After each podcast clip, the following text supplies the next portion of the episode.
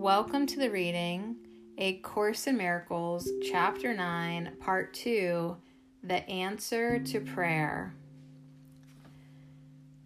Everyone who ever tried to use prayer to ask for something has experienced what appears to be failure.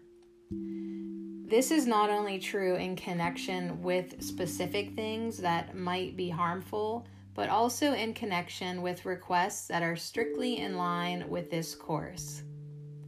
The latter, in particular, might be incorrectly interpreted as proof that the course does not mean what it says. You must remember, however, that the course states, and repeatedly, that its purpose is the escape from fear. Let us suppose then that what you ask of the Holy Spirit is what you really want, but you are still afraid of it. Should this be the case, your attainment of it would no longer be what you want. This is why certain specific forms of healing are not achieved, even when the state of healing is. An individual may ask for physical healing because he is fearful of bodily harm. At the same time, if he were healed physically, the threat to his thought system might be considered considerably more fearful to him than its physical expression. In this case, he is not really asking for release from fear, but for the removal of a symptom that he himself selected. This request is, therefore, not for healing at all. The Bible emphasizes that all prayer is answered, and this is indeed true. The very fact that the Holy Spirit has been asked for anything will ensure a response. Yet, it is equally certain that no response given by Him will ever be one that would increase fear. It is possible that his answer will not be heard. It is impossible, however, that it will be lost. There are many answers you have already received but have not yet heard. I assure you that they are waiting for you. If you would know your prayers are answered, never doubt a son of God. Do not question him and do not confound him, for your faith in him is your faith in yourself.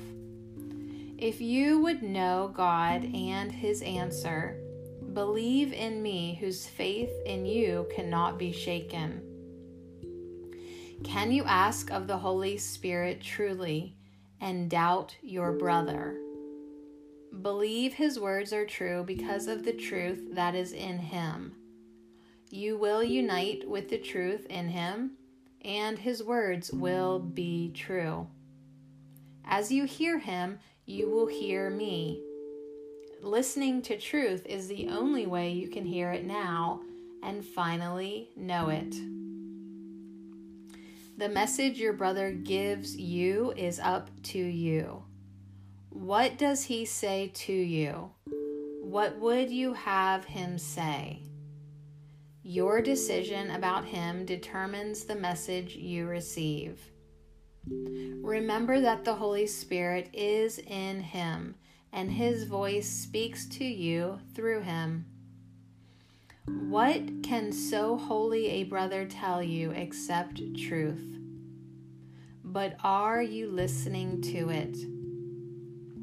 Your brother may not know who he is but there is a light in his mind that does know. This light can shine into yours, giving truth to his words and making you able to hear them. His words are the Holy Spirit's answer to you. Is your faith in him strong enough to let you hear? You can no more pray for yourself alone than you can find joy for yourself alone. Prayer is the restatement of inclusion, directed by the Holy Spirit under the laws of God. Salvation is of your brother. The Holy Spirit extends from your mind to his and answers you.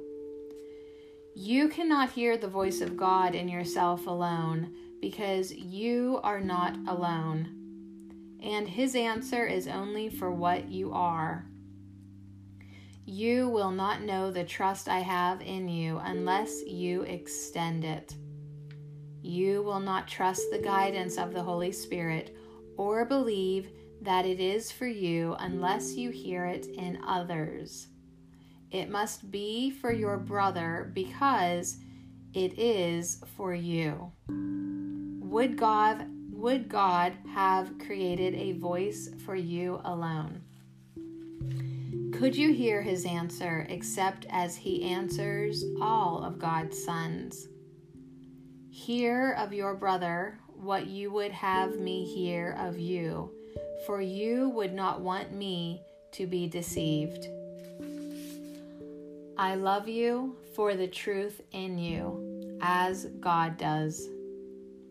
Your deceptions may deceive you, but they cannot deceive me. Knowing what you are, I cannot doubt you. I hear only the Holy Spirit in you, who speaks to me through you. If you would hear me, hear my brothers in whom God's voice speaks. The answer to all prayers lies in them. You will be answered as you hear the answer in everyone. Do not listen to anything else, or you will not hear truly. Believe in your brothers because I believe in you, and you will learn that my belief in you is justified. Believe in me by believing in them for the sake of what God gave them. They will answer you if you learn to ask only truth of them. Do not ask for blessings without blessing them, for only in this way can you learn how blessed you are.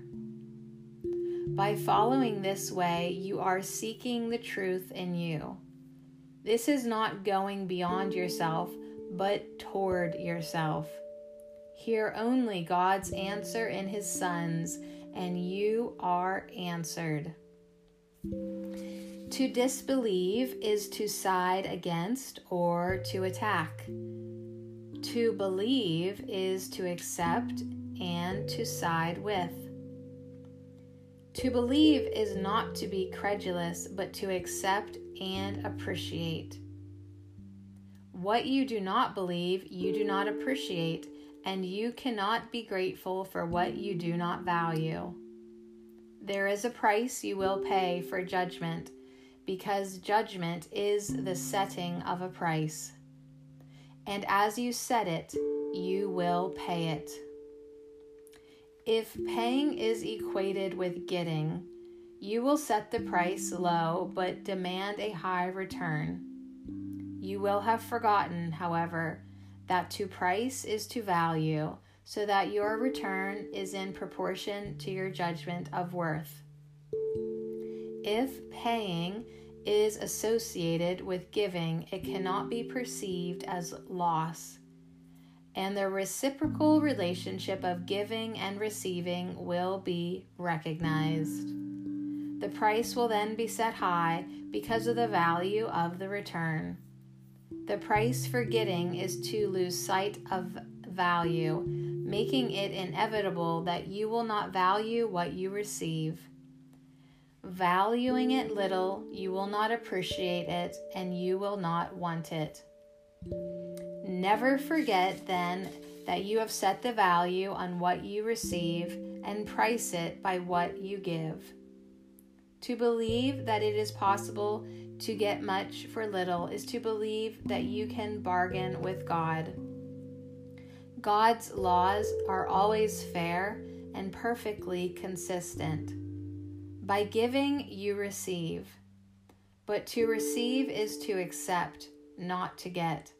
It is impossible not to have, but it is possible not to know you have. The recognition of having is the willingness for giving, and only by this willingness can you recognize what you have. What you give is therefore the value you put on what you have, being the exact measure of the value you put upon it. And this, in turn, is the measure of how much you want it. You can ask of the Holy Spirit then only by giving to Him, and you can give to Him only where you recognize Him. If you recognize Him in everyone, consider how much you will be asking of Him and how much you will receive. He will deny you nothing because you have denied Him nothing and so you can share everything. This is the way and the only way to have his answer because his answer is all you can ask for and want. Say then to everyone, Because I will to know myself, I see you as God's Son and my brother.